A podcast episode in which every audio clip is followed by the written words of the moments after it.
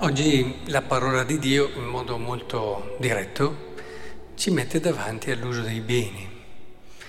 E tutti noi abbiamo dei beni e siamo chiamati a amministrarli. A volte penso che sia più virtuoso assumersi la responsabilità di dover gestire i beni, piuttosto che rinunciare a tutto. È più semplice per certi aspetti rinunciare a tutto, però in tutte e due le situazioni bisogna avere un cuore libero.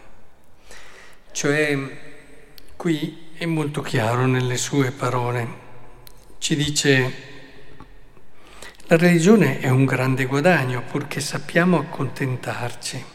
Quando dunque abbiamo di che mangiare, di che coprirci, accontentiamoci.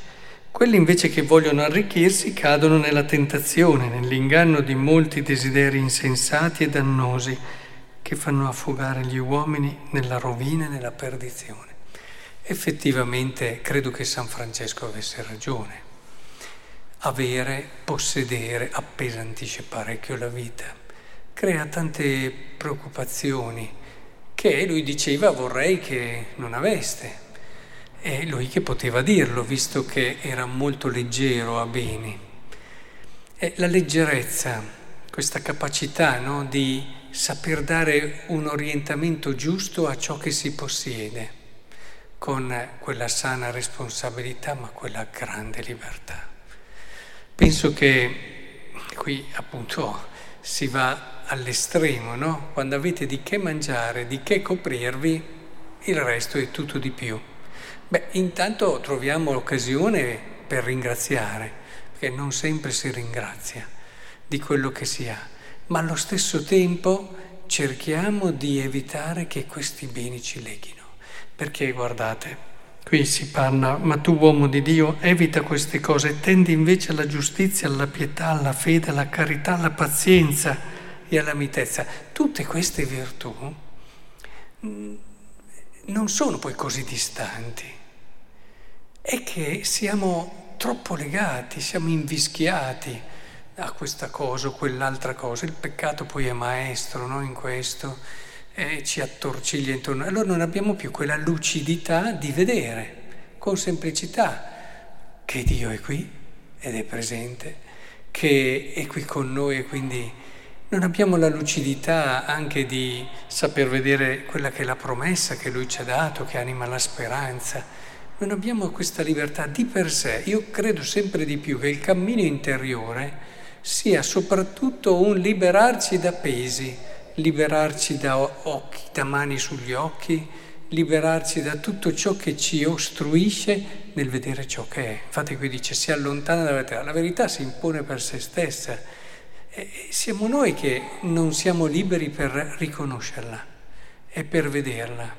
E, e il segno di questa mancanza di libertà è molto, molto bello, perché dice che queste persone che si allontanano dalla dottrina sono come maniaci di questioni oziose, discussioni inutili, e non comprendono nulla e sono accecati dall'orgoglio. Cioè, qui ha fatto un po' una sintesi, ma in fondo ci siamo tutti noi. Il nostro peccato ci fa essere fissati su certe cose, ci distrae dalla semplicità della verità, che invece è lì a portata di mano, ed è però solo per le persone semplici.